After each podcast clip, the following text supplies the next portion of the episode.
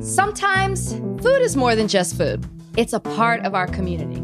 So this year, Discover is giving $5 million to support Black owned restaurants to places like Back in the Day Bakery, Post Office Pies, and hundreds more.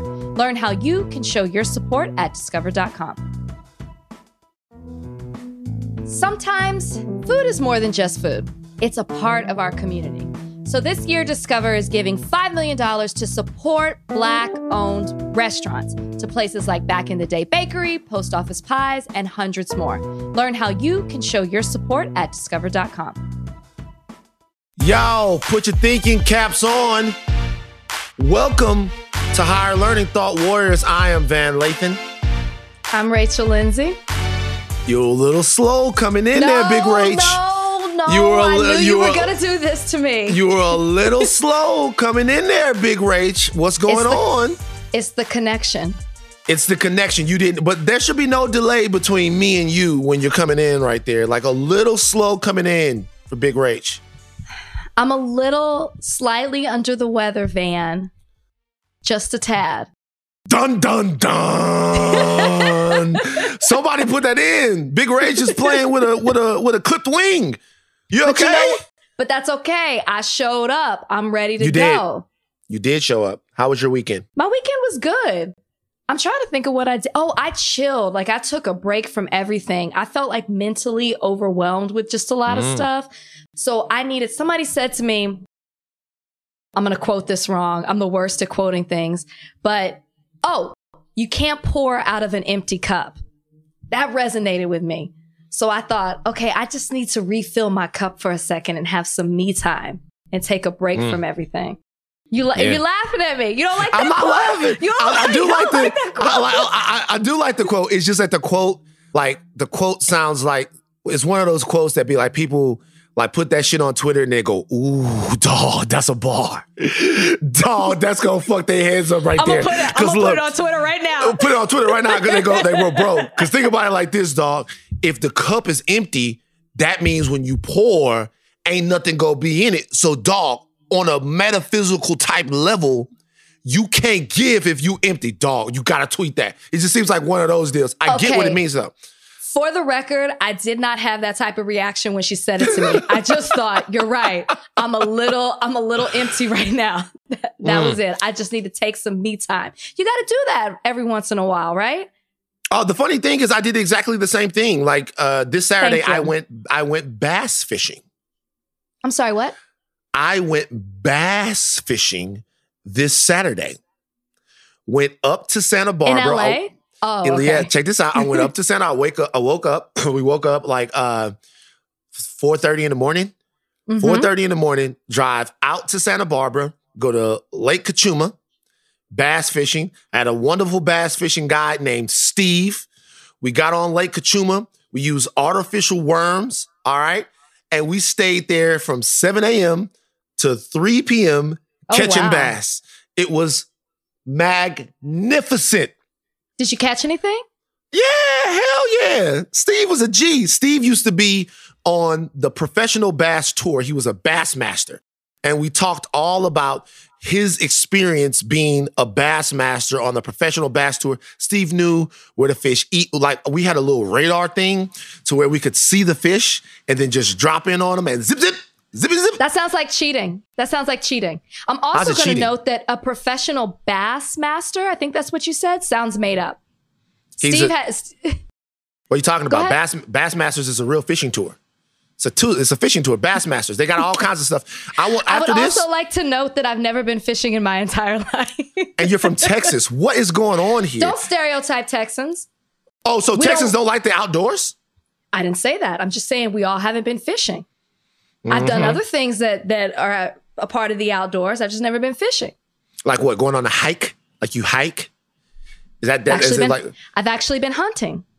Oh, what have you? Oh, okay. So you like to slaughter innocent animals? Like what? I didn't what, shoot. I said I went. I did not shoot. I said I went. What it did you hunt? experience.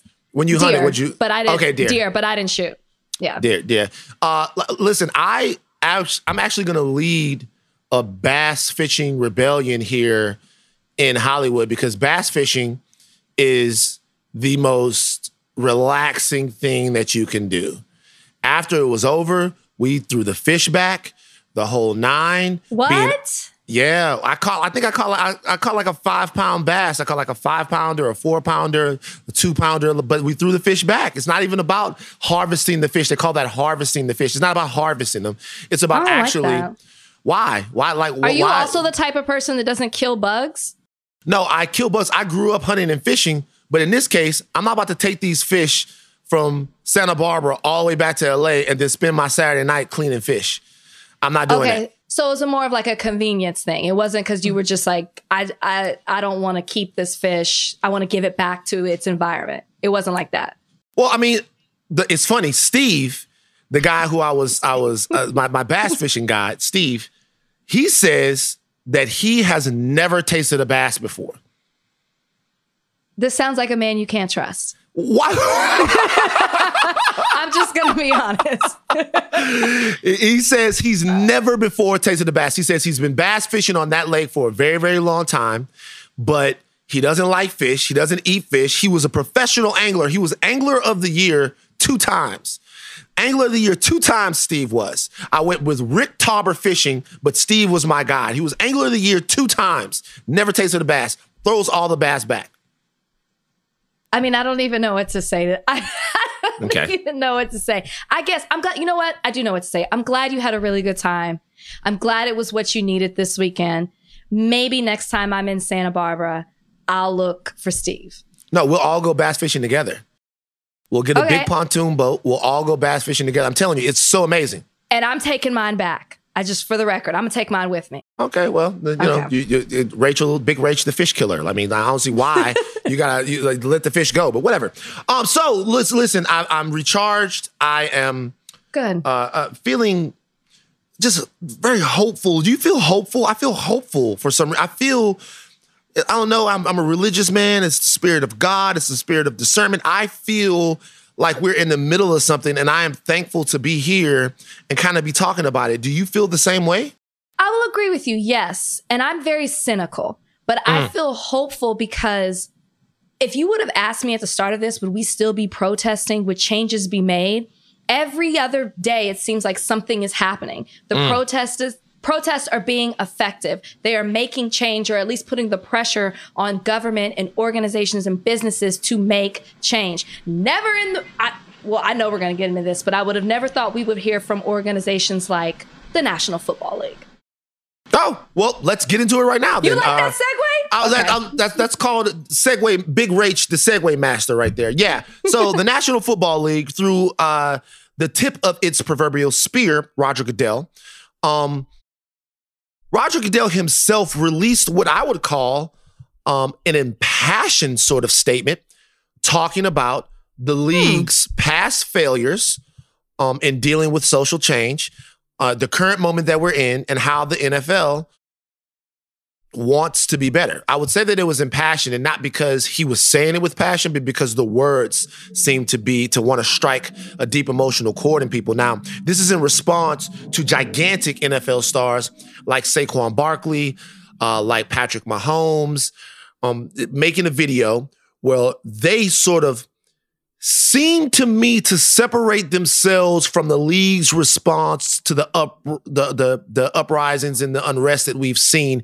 They seem to make want to make their own statement and separate them from what the league was doing. The league then saw that and thought we have to be a little bit more proactive in the way we're addressing this. What did you think about what Commissioner Goodell had to say? I was shocked that he made a statement.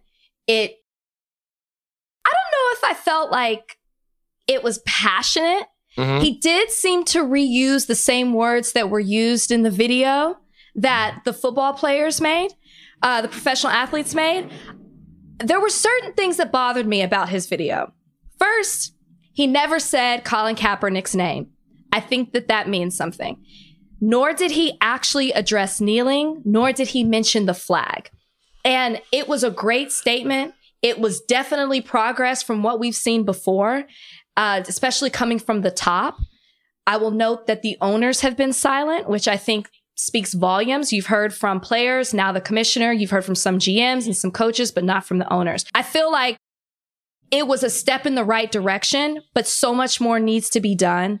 Um, I think he definitely shocked everybody by doing it, but I'm not sold on it. Passion is not the word that I would use from that statement that we got from Roger Goodell. Hmm. So I think I might have been misunderstood. I'll tell you what the statement meant to me. Okay. Uh, do, do you know the number one? Uh, yes. What number comes before one? Nothing. Right. Nothing. That's what the statement meant to me. Like Okay, so, okay, so okay. Right, right. right. Zero is technically not a number. Okay. But it meant absolutely zero. The NFL as an organization is as complicit as any organization in America in the unrest that we in the unrest that we've just seen. The NFL had a man who recognized these problems happening in society and said, I am going to make peaceful protest the way that I deal with these things. Let me do something that's public and grand and takes advantage of the platform that I have in order to spark a discussion about social change. That is mm-hmm. the most polite way to ask for your life that you possibly can. You can't ask for your life in a more polite way than Colin Kaepernick did. Now, he did it in a way that was challenging to some of the ideals and some of the, I guess, the tenets and the freedoms that American life is based on. But that's what you're supposed to do. American citizenry is advanced. We're advanced citizens. And, and, and striving to protect that is not always comfortable. Not only did the NFL reject his method of conversation, they punished him for it. They punished him for it. They took yep. his livelihood for him. What they did was intellectually and financially lynch Colin Kaepernick. So until the league is as intentional about righting that wrong, a real wrong that happened to a real black person, because remember, we're not talking about fake wrongs that happen to imaginary black people. We're talking about actual death and actual loss. So until they rectify that real wrong that happened to a real black man, I don't see how we can take anything that they say seriously.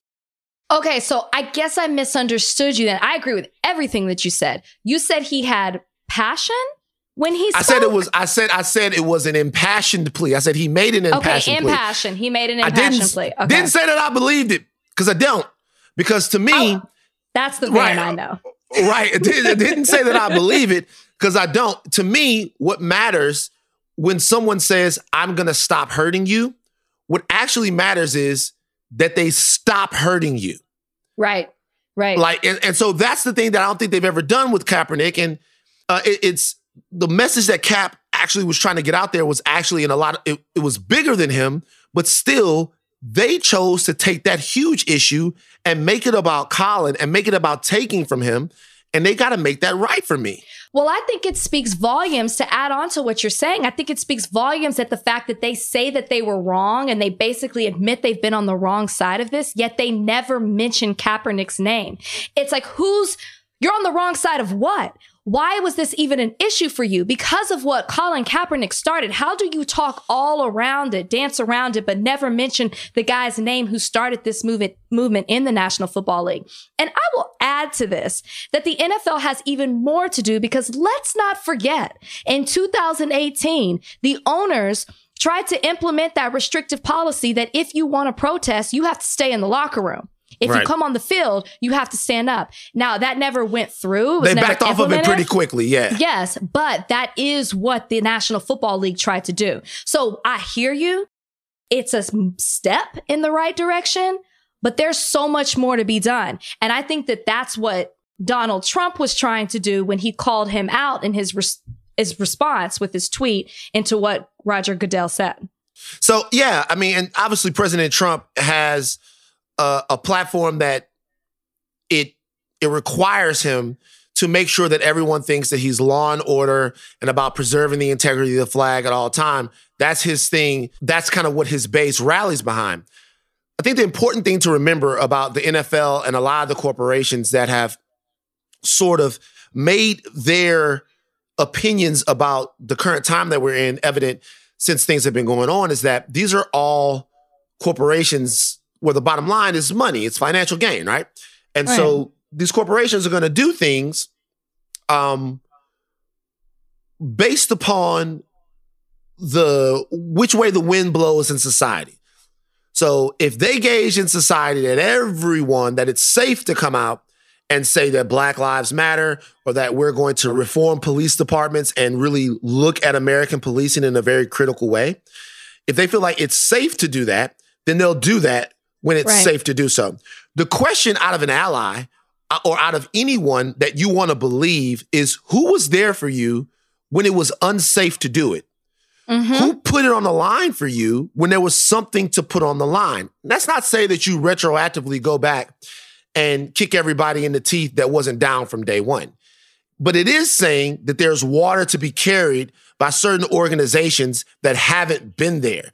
And they got to carry their water. And there's action that goes along with those words. And we'll see whether or not the NFL is uh is serious by the way they carry themselves in the next coming months.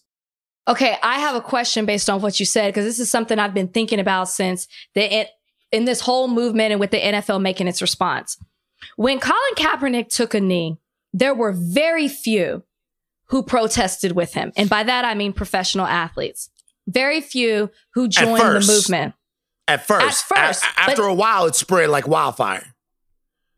I'm sorry. After when when when oh, oh everybody oh was doing it, you mean when everybody was doing it together, like when Jerry Jones no, no, took no, a no, knee no, and, they, no, and winked at the camera? No, no, not not when because that when Jerry Jones took a knee, that was actually in response, directly in response to, to President Trump. Trump. Right. right. But even even prior to that, not just in the NFL, there were athletes all over in sports all over but, that had taken a knee. And in the NFL, you had seen several guys come out and take a knee even before that. So yes, there were people that were taking a knee, but not not f- for what I feel like we could see in the upcoming season. And I'm particularly talking about Adrian Peterson's comments, who said everybody's going to be taking a knee after this. And I guess my question to you that I was going to ask is these people weren't necessarily big names, big stars weren't down from the beginning. More mm-hmm. than not, more athletes than not were not helping with the movement. We're not supporting the movement. We're not protesting in an outward, maybe they were behind the scenes, but they weren't taking a knee or raising their fist. So how do you mm-hmm. feel about that? How do you feel about people now saying, you know, in spite of what everything that's going on, it's almost safe to be it not almost it is safe to be on the right side of this by protesting and taking a knee. How do you feel about athletes like Adrian Peterson who are like, "Oh, now we're all doing it" when you weren't down 4 years ago? Well, I think a couple of things. Number 1, for me, anybody that doesn't have, first of all, there might have been some athletes that didn't agree with taking a knee. Okay. So let's yeah. let's parse this through. There might have been some athletes that that wasn't their preferred form of protest, and I'm okay with that. I'm okay with people that say that's not the way that I move. That's not the way that I do it. That's fine.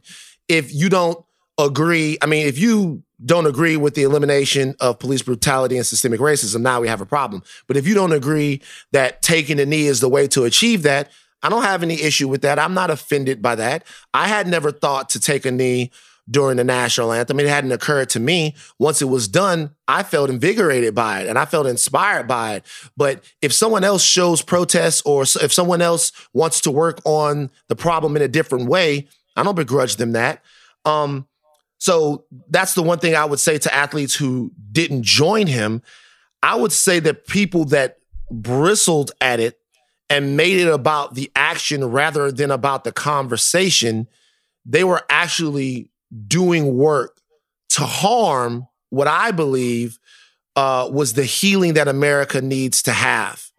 I think people that said, "Hey, I feel so upset and disrespected," um, by you not giving an inanimate object its proper respect that I won't talk to you about your people dying in the streets. There's some there's a disconnect there that I have problem I have a problem reconciling. So anyone that said, "Hey, it like I don't want to take a knee for whatever reason," I don't even think that Cap had a problem with that. What he had a problem with was the league silencing him. There, there are plenty of people that when Cap took a knee, like they put their hand on your shoulder. They show that they're right. with you while still respecting something that they feel like it's beyond them or bigger than them to respect. I have no problem with people who have that view of the American flag. I disagree with them, but that's what this country is about. But sure. if I'm telling you that people that look like me are dying, And this is my way to get the world's attention on that issue. And you can't put your thing to the side for a second just to engage me in that conversation. That I can't understand. And that's what the NFL did. That's what the owners did. And that's yeah. kind of, in a lot of ways, what a large section of America did to him. And I hope that that conversation uh, is had in a different way now that everyone seems to be a part of it. They woke up. Everybody woke right. up in 2020. Do you think that Kaepernick has to be in the league to make this right?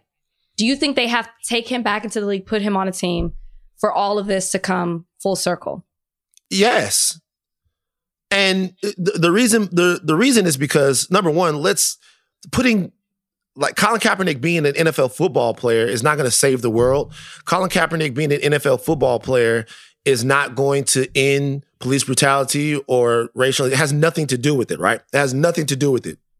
But what it does say is that we can at least challenge these systems in America and and have dialogue with them without being Punished. sent to our rooms by corporations. And that's mm-hmm. it you know, it, that's not the conversation that was supposed to be started, but it's the conversation that we're having now because of the way that they reacted. Yeah. And we can also have conversations full heartedly, excuse me, open heartedly about what the American flag means to people and why that offends people. I'm willing to have that conversation too, but I can't be willing to talk to you about that. And you're not willing to talk to me about the guy around the corner from me that got his head blown off by the police. Like, I don't understand yeah. that. So, well, I know. I think that that's what's so powerful about when you hear Kaepernick talk about his story with Nate Boyer from sitting on the bench to actually taking a knee when he talked to a veteran and the veteran is the one who encouraged him to it. I think understanding how he went from the bench to taking a knee makes a lot of sense. And it was having an open heart and open dialogue about the whole issue. I agree with you. I think that Kaepernick needs to come back into the league for them to make this right. My the only thing I wonder is can he set aside his inherent mistrust and, and rightfully so of the league for how they've done him with this, even with the tryout? Like, can he make it work? I don't know. I mean, I don't know. I mean, I, I know uh Cap and and I know that he wants to be playing football. Remember, to uh, being a professional athlete is unique in one specific way. Most of us, we we we we we go to college, we we go to high school, middle school, then we go to college, we we we choose a profession. A lot of us have that profession in mind when we go to college. Being a professional athlete is unique in that a lot of these guys start doing this when they're 9 or 10 years old. Mm-hmm. It's not any more meaningful than any other American professional as a, a profession. As a matter of fact, oftentimes it's less meaningful in terms of how people are affected. No lives really get saved. I mean, sports is very important to us, but you know, they're not doing neurosurgery and anything like that. But it's still their life's work. It's something that you work for. You start working for it on a playground when you're a kid, a baby, basically. And then imagine coming through all of that and getting to a place that less than 1% of the people that are doing what you are doing get to.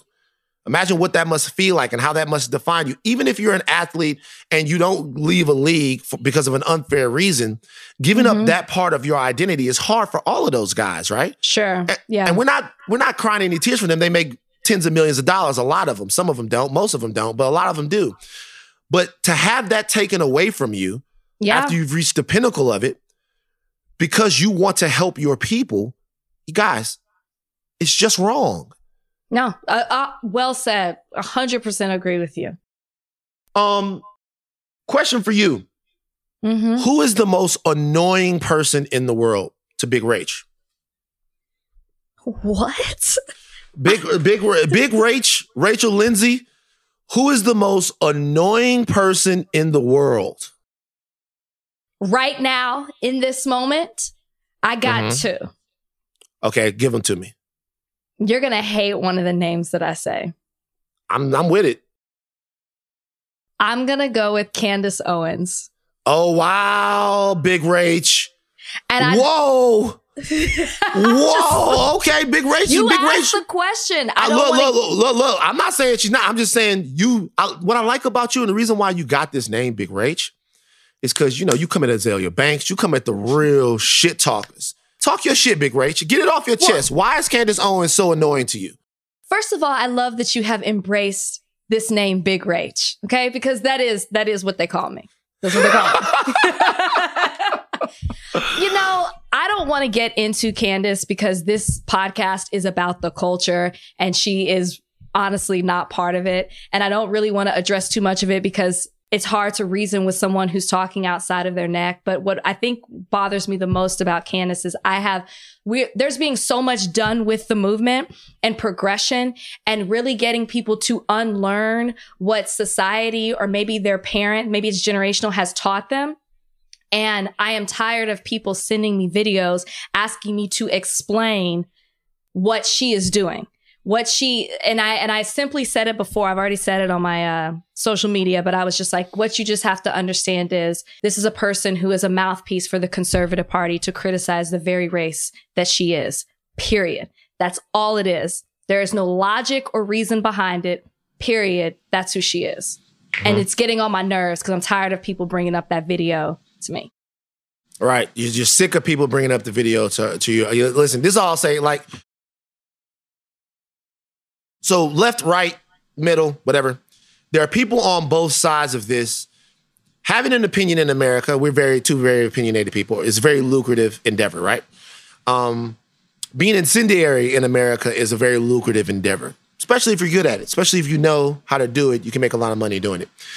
There are people on both sides of this thing, on the left and on the right, that aren't particularly interested in finding solutions to problems. What Exactly. they're, what they're interested in is um, doing saying enough things to rile people up in order for people to pay attention to them. I have no issue with that as far as that's concerned. I am the biggest free speech advocate that you will ever hear. I'm not for taking anybody off any shows or having anyone muzzled or anything like that. But what I'm saying is when we're having a conversation about actual solutions, there are people that you actually go to those to, to, to talk to from, on the other side of the aisle from you. There are people that are actually would give you um, enormous insight that are conservatives that just have a different like enormous Totally insight. agree. That the word conservative should not be demonized in any way. It's Correct. a different way of viewing fiscal um, and and a lot of times uh, social areas of American life. But then there are people on both sides, and I say on both sides because it's really true. I'm not both sides in the argument, but there are people on the left and on the right that just want to shout so enough people hear them so they buy stuff from them. I don't have any any at all patience for that, and I, it'll never be addressed by me. I, I, I get it. I get it. Eh. But you asked me the question, I feel you. I feel and that was an, that was honest. who's the other person? Donald Trump. Oh, Donald Trump. Yeah, see, whatever, whatever. I'll tell you who it is for me. I'm very It's- curious. It's easy. Who? Before I say this, it's very important to know that the Higher Learning Podcast is not about calling people out. If anything, what we aim to do is call people in. We're not oh. calling people out. Okay, we want to call people in for a discussion.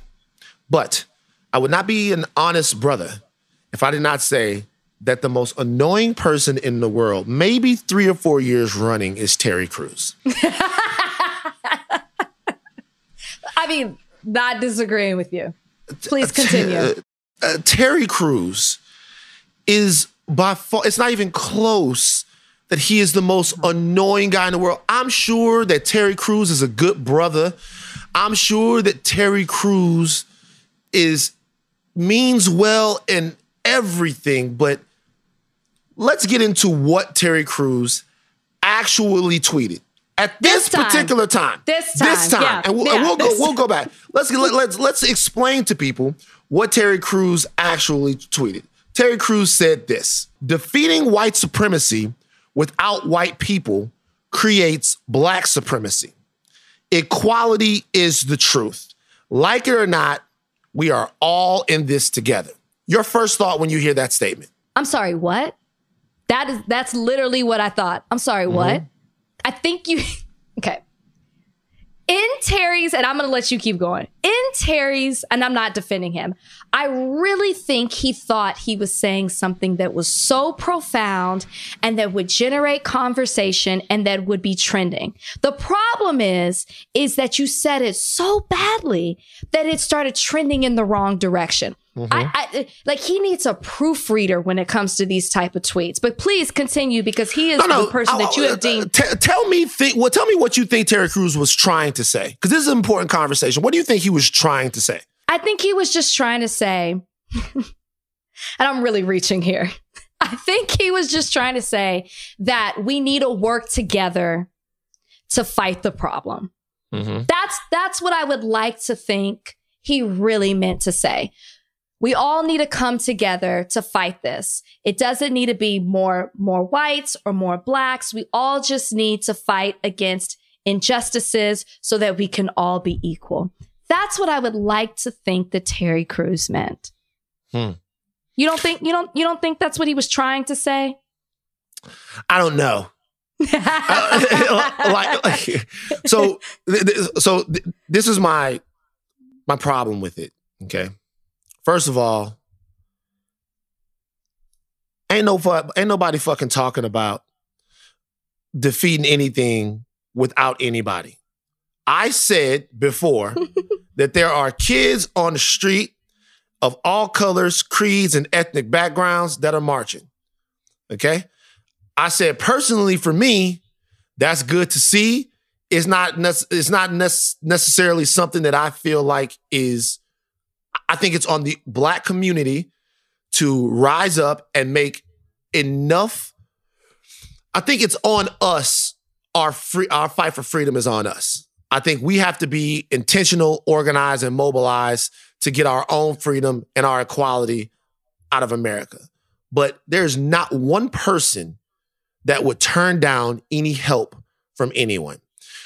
Uh, very famous thing happened to Malcolm X when Malcolm X was he was speaking at a college and a girl asked him um, whether or not what she could do as a white woman to help black people because she was upset about the treatment of African Americans in this country. She asked Malcolm X mm-hmm. what what she could do to help, and Malcolm X said nothing. Okay. Malcolm X said later on in his life, very Malcolm X answer. Malcolm X said, right, right. That's he said, laughing. He said later on in his life that he regretted that. He regretted saying that right? I think anyone would say, hey, if you want to be a part of this, if you if we want to heal this as a society, come on in. Okay. Nobody is talking about that. The second part of it is what the hell are you talking about with black supremacy? I know. Terry. I know. my my my my man, my strong brother, are your brains in your pecs or your abs? Like what? I'm like what are you, you? What are you like? What? Why? He, why, he Terry? Thought, he thought he was coining a, a new. i am telling you, he thought the same way you talked about when I said you can't pour out of an empty cup. That's the reaction he thought he was going to get when he tweeted that. Oh yeah, black supremacy. Oh yeah, you know, like this whole like, yeah, we don't want that. We all want to be equal and on. I'm telling you, that's what his thinking was. It has to be. It has to mm. be.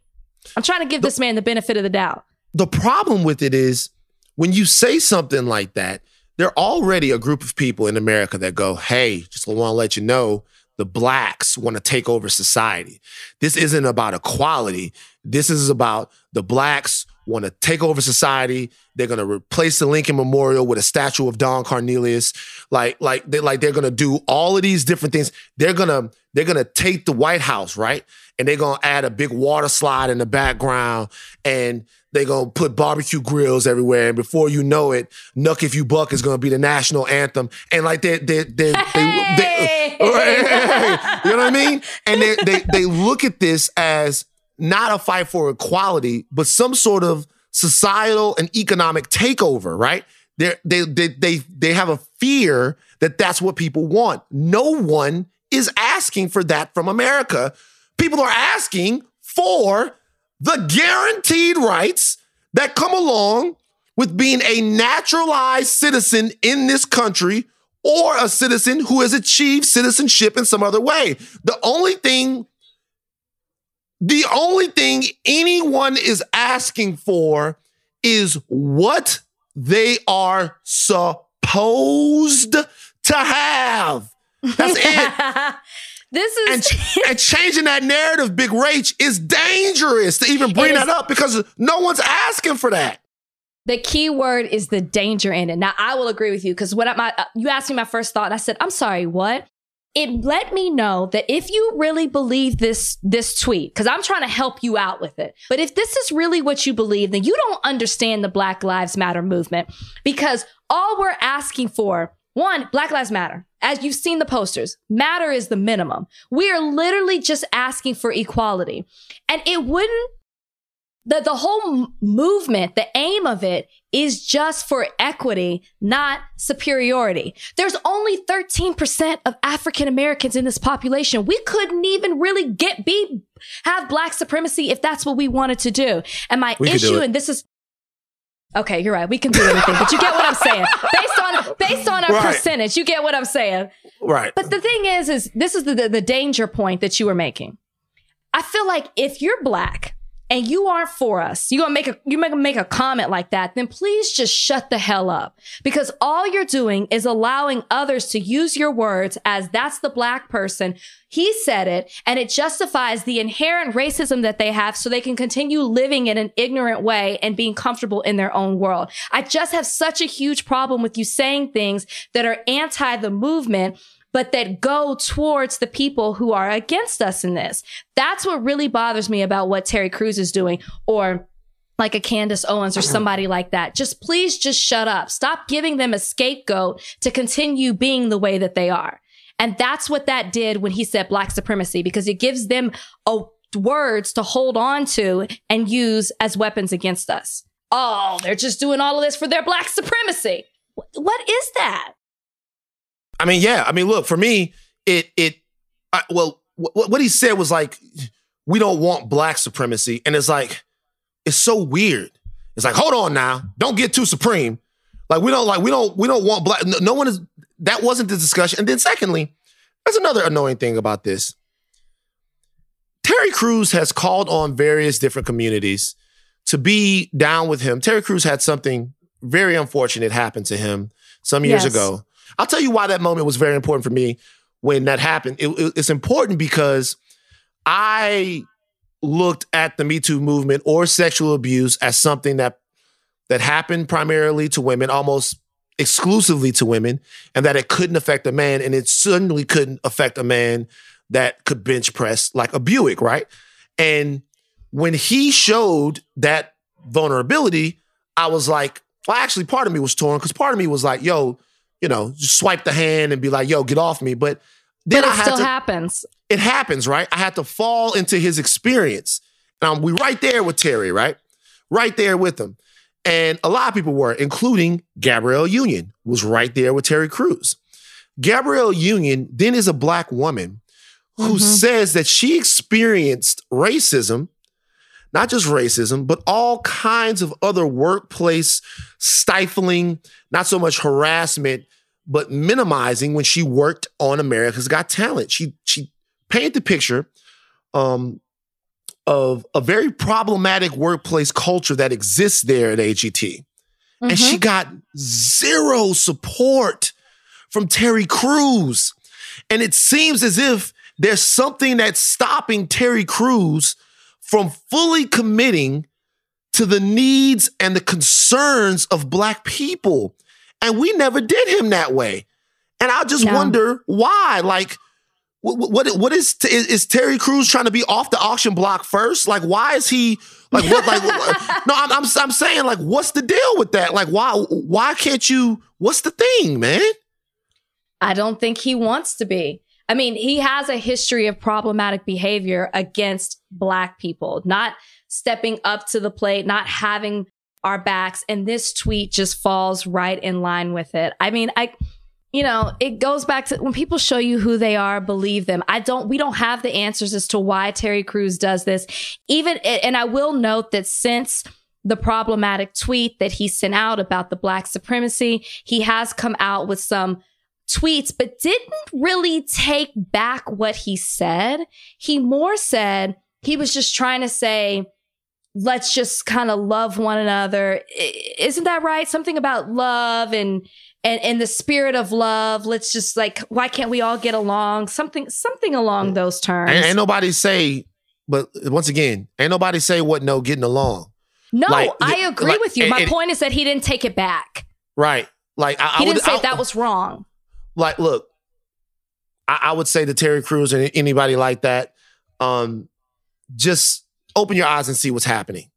This isn't a movement that's coming. This isn't a movement this is a movement about what's happening to us but it's a movement led by a whole by a gigantic chunk of american society. And there are all different types of flavors in there all different colors all different orientations. It's as unique as i've ever seen and it's it's it's been a pleasure. I thanked God this morning publicly on social media. And the reason was is because I'm inspired by the amount of people that care about the future of this country. Ain't Mhm. no supremacy, man. The only supreme I'm talking about is a taco supreme, which I'm telling you still goes hard. Still, Listen. like when's the last time you've been to Taco Bell? I don't I don't eat a Taco Bell. But we could talk about that later. I don't do you I don't do eat a at lot of- Taco Bell. I do not. I don't I don't do a lot of fast food. I'm an extremely picky eater. That's another conversation for another day. But all I would tell Terry Crews is Damn, just just shut up. Just don't speak out for us. Just don't talk. Just keep doing what you do. You know, tend to your family, tend to your jobs. Don't speak on behalf of black people. And we're good. hmm Yeah. Yeah. Whoa, big fella. That's all I'm saying. Whoa, calm down there, big fella. Calm down there, big fella. Um so today apparently was uh Kente Cloth Day, Capitol, Capitol Hill. Now listen, we first of all, we're gonna say something here on higher learning.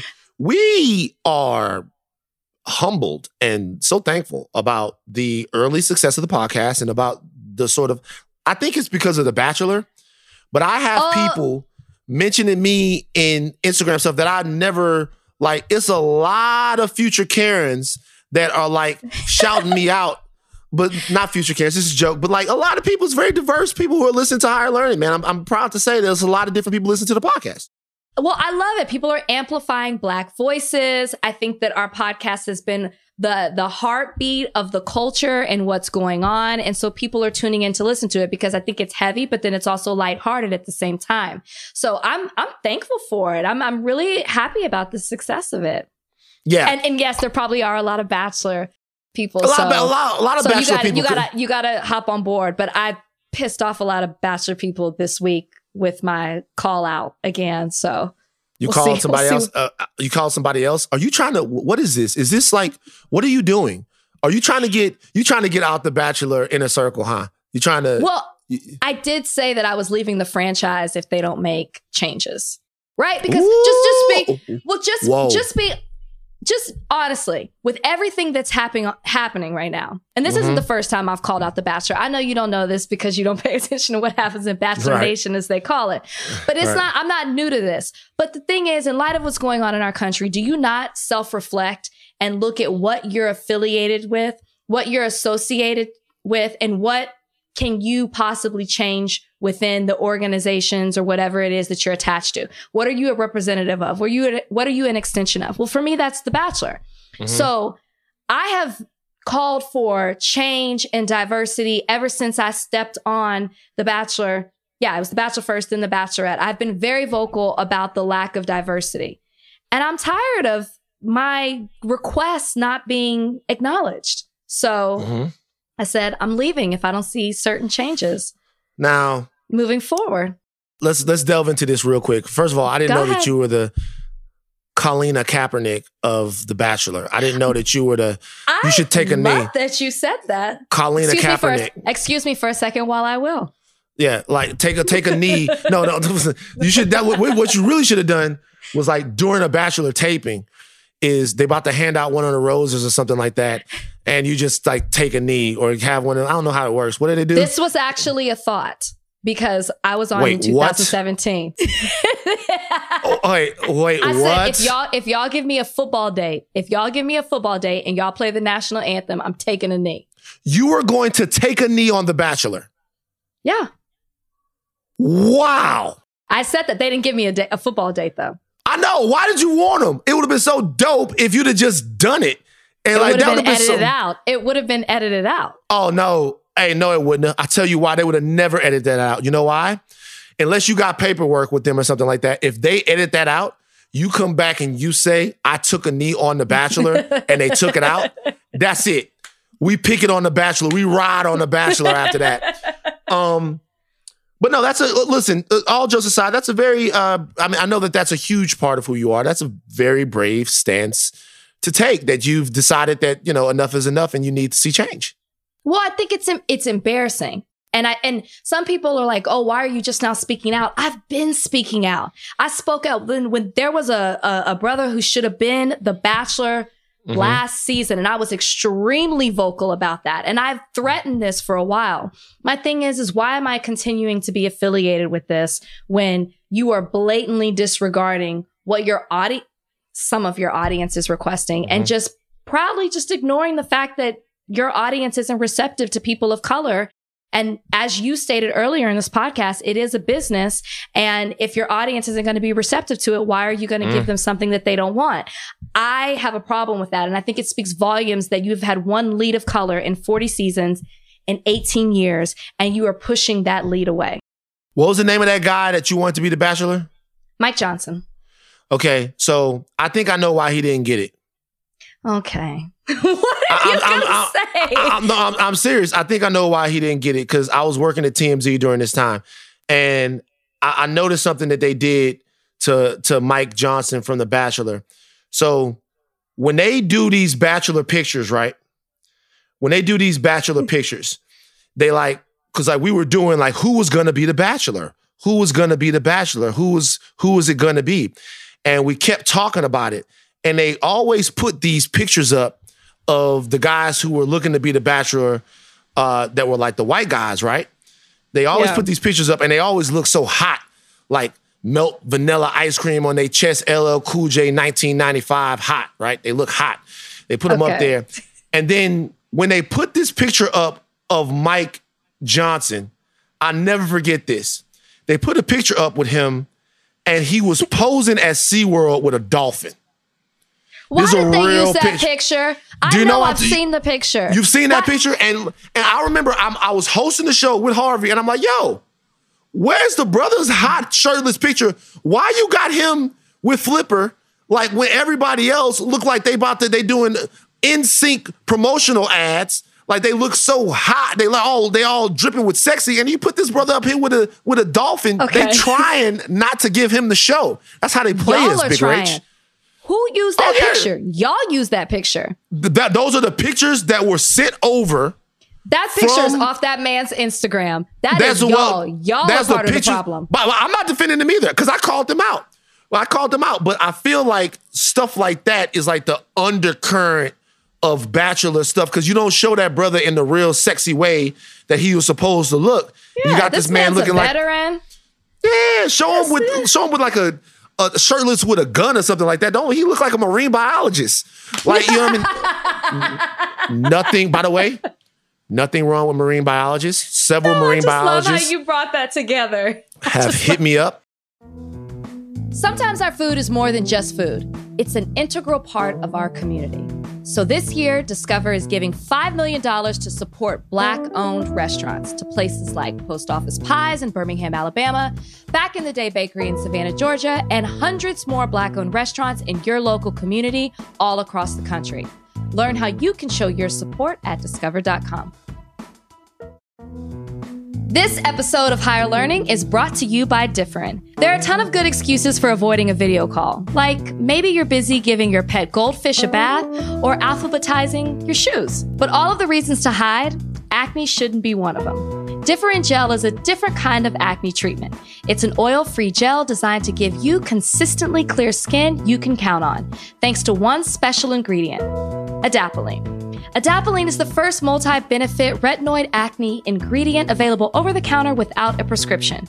Clear the acne you have and stop new acne in its tracks with Differin Gel. Do things different. Learn more and redeem a special offer at differin.com slash higher learning. That's D-I-F-F-E-R-I-N dot com slash higher learning, all one word. Sometimes our food is more than just food. It's an integral part of our community. So this year, Discover is giving $5 million to support Black owned restaurants to places like Post Office Pies in Birmingham, Alabama, Back in the Day Bakery in Savannah, Georgia, and hundreds more Black owned restaurants in your local community all across the country. Learn how you can show your support at discover.com. Uh, but we got off track. But I, I love taking a little bachelor break. We always do that on every show.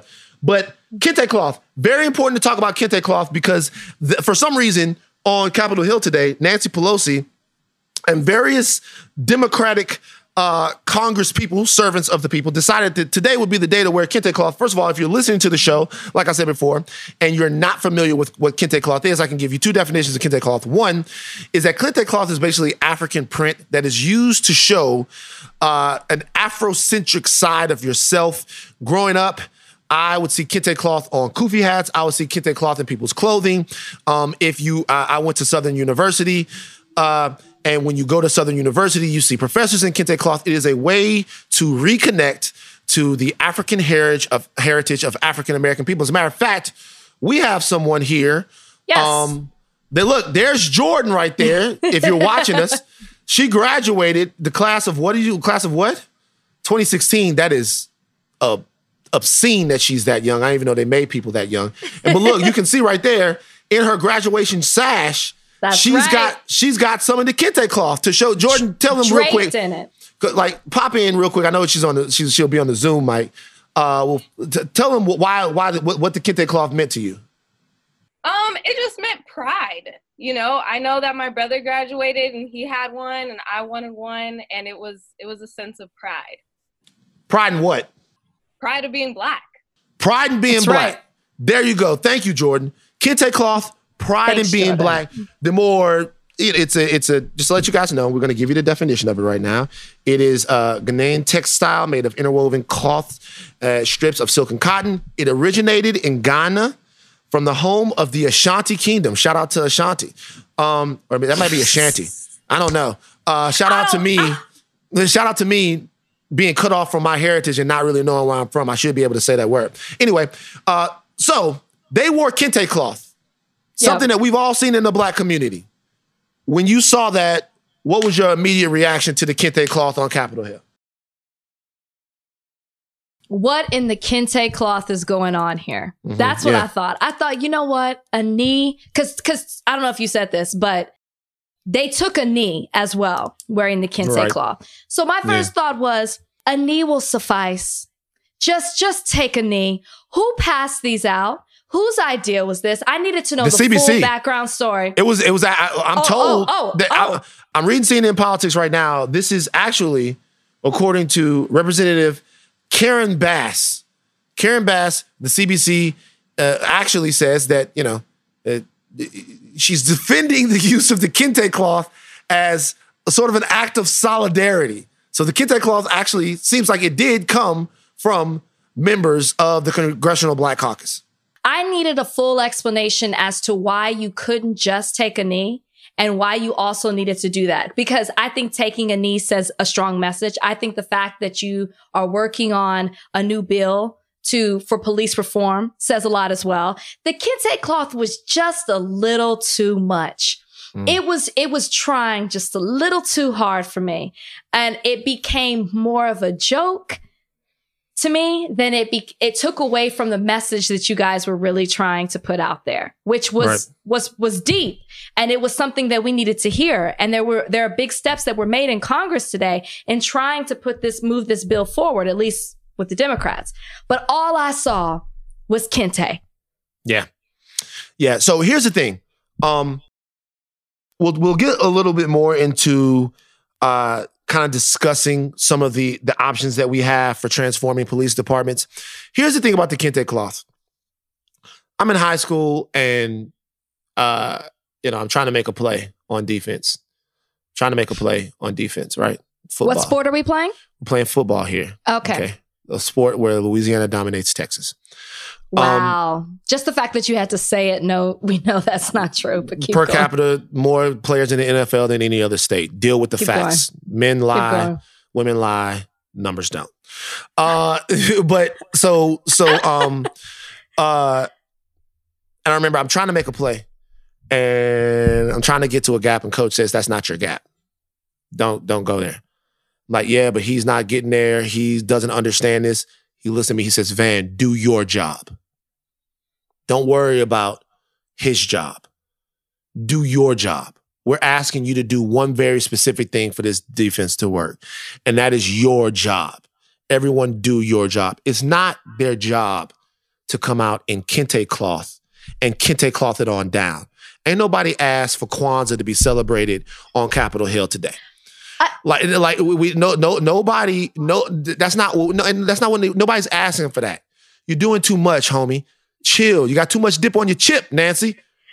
Get, get but, the bill. But get the bill. Like us. the what? fact that you said the CBC is the one who passed them out, I blame us. But what I'm saying, even if the CBC passed them out, like you got to know sometimes when it's like ooh ooh ah ah when you got when you when it, no. when it's no no no Van no, no Van. I, I, if you are a white if you are a white person and mm-hmm. a black person says we're gonna be wearing these, you can't say no.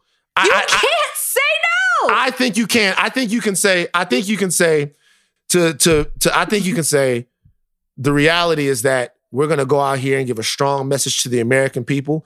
But I don't think that this level of cultural appropriation is uh, appropriate at this time. It sends the wrong message. If you're telling me that they were kente cloth hostages on Capitol Hill today, I don't think that there was kente cloth hostages on Capitol no. Hill. You can't say no. At the, at I don't know, Big In this, in this time, and I'm, I'm, mad that you said the CBC is the one who passed him out. I, ignorance was bliss in this moment. I needed to, I, I wanted to know that it was Nancy Pelosi who said, we're all going to wear the kente cloths and take a knee. You're giving them a kente cloth pass, is what you're saying.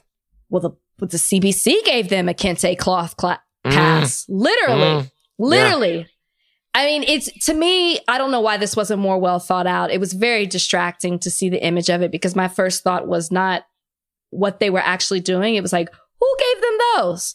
Mm-hmm. Have they ever? Because we've seen the CBC wear them before. Yeah, they wore like, them. They, they wore them at the State of the Union, Trump, right. they, uh, and like the CBC. Just to let you guys know, I think it was 2018. The CBC wore kente cloth, uh, sort of to respond to President Trump's shithole shithole countries comment. So we've seen this the kente cloth exactly. be worn on Capitol Hill before by the CBC, by black people, by the CBC. Yes, I think it was powerful enough that they were taking a knee in solidarity. I think it was power enough that they were taking a moment to honor George Floyd. And I think it's powerful enough that they are working on this bill. Mm-hmm. The kente cloth was just extra. It was mm. too mm. much. I don't ever, I don't ever want to see it again, Van. Not on yeah. them. I yeah, don't. It, well, here's the thing. It's it, it calls into question something that's like actually a, a decent discussion. It's like, you know, I've talked to a lot of my white friends over the past couple of weeks, and for people that care about me, that um, are white, it must be difficult for them to try to have a normal conversation with me right now. Because, you know, my homie will call me. I'm like, yo, bro, like, I can't understand how you intercept the ball over the middle every time on Madden. And uh, he's like, dude, let's lab up. That means let's get on the phone and like we'll we'll figure out how to do it and we'll both get in practice mode and stuff like that. Mm-hmm. And when when we're we're playing Madden, he goes, you know, it's just crazy it's just I look at Madden different now.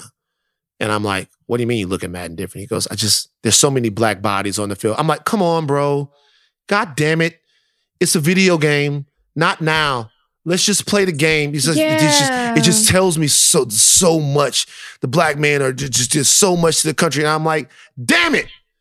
Madden now. it should be your play the game. Yeah. yeah. And so I, I, get that that's a tough place to be because you don't want to ignore it. But remember, no one's asking for anyone to dress like the dress like us. Exactly. To, to, to know what we're and we're just asking for our rights as Americans. And it's those guys on Capitol Hill's job to ensure those rights, to make sure we're getting them. And that's it. You ain't gotta wear the kente cloth. You don't. Just fix it. It just, just became a show. It just, just, was a show. It looks, it looks, it looks panderific. Nothing worse. Nothing is gonna look worse right now uh, than pandering. And pandering looks really, really bad in times that are that serious. Uh, now, to the nuts and bolts of this, what, um, and that's not specifically what they were doing on Capitol Hill today, but one of the conversations that is being talked about as far as the lasting effects of the moment that we're in right now, right? How are we mm-hmm. going to ensure that four years from now, five years from now, 10 years from now, 20 years from now, that policing in this country is better, is how we actually address police forces. Um, there are two different sort of schools of thought there. One is reform, wholesale mm-hmm. reform of police departments, and another one is sort of defunding police departments. Yeah. Uh, what's your take on reform? Uh, how it looks how reform looks, reform that you'd like to see um, against the argument of defunding the police department? Like, first of all, like, what do you think of those? Well, I, I don't think we should be pitting them against each other, right? Because defunding is taking money away from the police. It's not compl- taking all their money, but I, I truly have had to educate myself on, on all of this. I did not know that the US spends in excess of 115 billion a year on policing. I had no idea. And they get more than public services like education, mental health, and housing. Did not know that. Right. Eye opening for me. Six billion I, in New York, three billion in LA. That's what your cop budgets are. It's about 2.8 billion here. Uh, it's a police budget in New York City of, of six billion dollars. I did not know that. And so obviously, I think that defunding needs to happen, but it can't stop there because the issue is the police system. Reform is what's necessary. And I think that the biggest way to reform things is to obviously create some type of punishment on paper, civil and criminal, that affects police officers so they don't continue to act the way that they are in regards to police brutality. But then I also think that you have to add an independent element to the police force because too often they're it's like they're all in the same house. You've got your medical examiners, you've got the coroner, you've got the sheriff or eh, you know if it's county, everybody is the DA, they're all working together to get crime off the streets. So you have to separate that. When you have an issue where somebody in your house is in trouble, somebody in your house has done something that's wrong, then you have to bring somebody that on the outside who's not biased that can actually give this person the fair treatment that they need or, or give or justice can be served. And the hmm. problem is that it's there's no checks and balances when you have the DA who works with the police officers to get to move their case forward, but then they have to uh, prosecute against them at the same time. It just doesn't work that way. So I think that there needs to be independent medical examiners, independent coroners. There needs to be an independent prosecutor that's brought in to prosecute these cases so justice is served. The thing is, is that there's this whole, you know, all lives matter, blue lives matter, all cops aren't bad movement that is against the Black Lives Matter movement. And I think that what you have to say, realize is nobody is saying that all police officers are bad. The issue is that the system is bad. And so if you're a part of that system, you're kind of guilty by association, even if you are a good cop and you get lumped into that. So therefore, there needs to be reform as a whole to mm-hmm. fix this. So mm.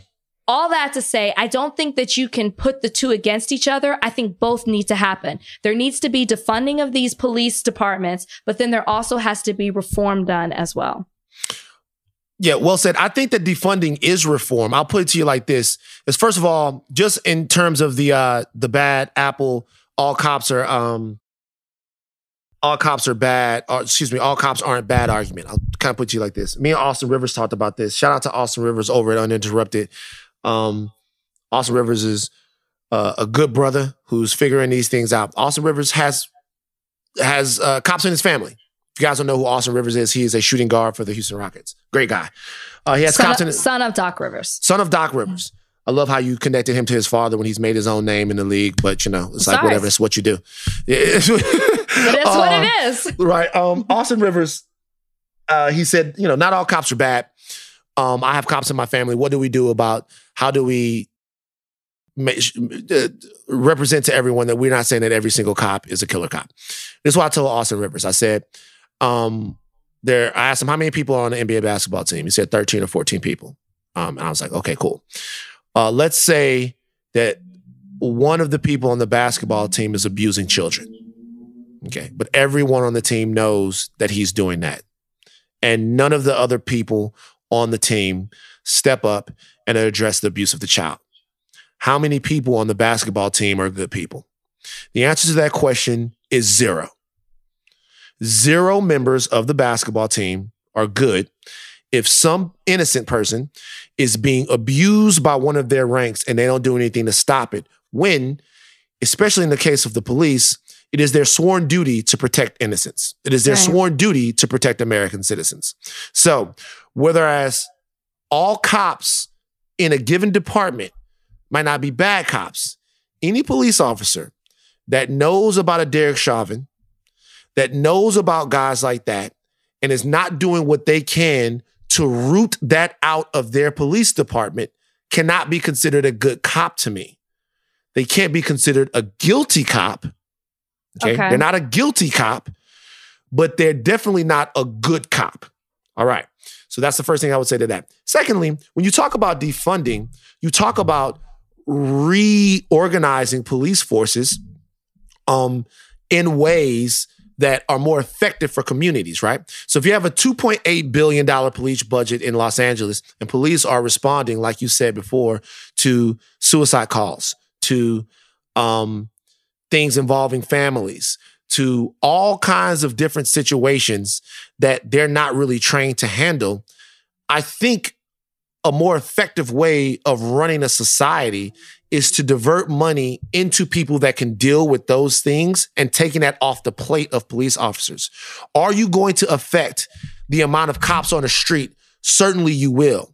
But something else that you can affect is dealing with other problems that exist in societies, all right, that stress police departments and make them have to respond to violence, to poverty, to things of those natures, right? If you invest into communities, some of the money that you were talking about, if you invest yeah. into different places, some of the money that we're talking about, maybe we eliminate the need to have militarized foot soldiers, and the cops have become more militarized as time has gone on, on the streets to affect penalty, and we can start affecting change in society in a different way. And I think that we've looked at that uh, in backwards a little bit. We have cops that come and deal with poverty crimes. I listened to a podcast that described Eric Garner, right?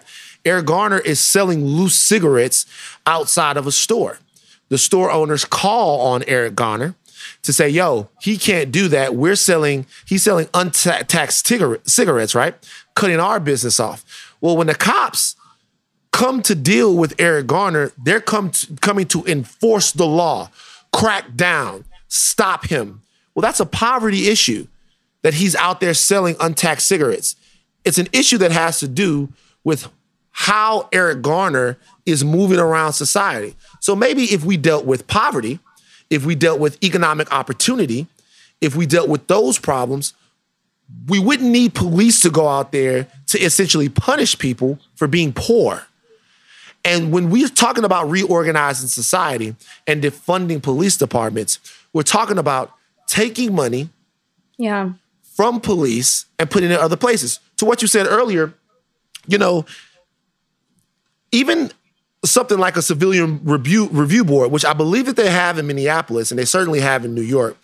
The issue with these civilian review boards that are supposed to be independent entities that uh, deal with policing the, the, the issue with them is that the way some of them work is that if you have a cop that has a certain amount of complaints, right?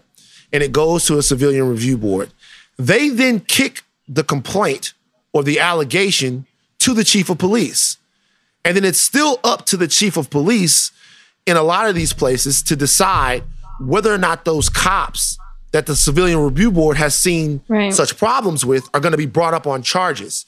So in a sense, you're still relying on the police to police the police. And if there's one thing that we've seen that doesn't work, I'm not saying that you were saying that. I'm just saying if there's yeah. if there's one thing that we see that doesn't work, it's that. A 75 year old man in Buffalo got his skull, his head lacerated. Lacerated. They lacerated his head. It's on video, as egregious as it can be. Cops pushed this man down, an elderly man, lacerated his head. Those two cops get suspended, and their colleagues are outside cheering for them. Right. Guys, come the fuck on, man. What other profession? No, I I I agree with you. I don't believe in the civilian board. My thing, for example, when I used to practice law, I worked for my first law firm that I worked for was we were a private firm, but we worked as city attorneys for municipalities. And one city we did not work for was the city of Dallas. And if one of their firefighters or their police officers got into trouble and they were sued, they would bring us in as an independent party to represent the city Mm. because there's always there's this im- implicit bias that a city attorney is going to have with the police officers, the firefighters, because they work with them on a daily. And that is what I think needs to be enacted. And that is the police reform that I'm talking about, about bringing somebody completely independent in. Pretty much what they have done in Minneapolis in this Derek Chauvin case and the three other officers is they brought in the state attorney instead of the district attorney who has to work with these police officers on a daily basis. You have to Mm. have a checks and balances. You have to separate the two so that there can be justice that is done. Right, absolutely. Uh, everybody read up on defunding the police.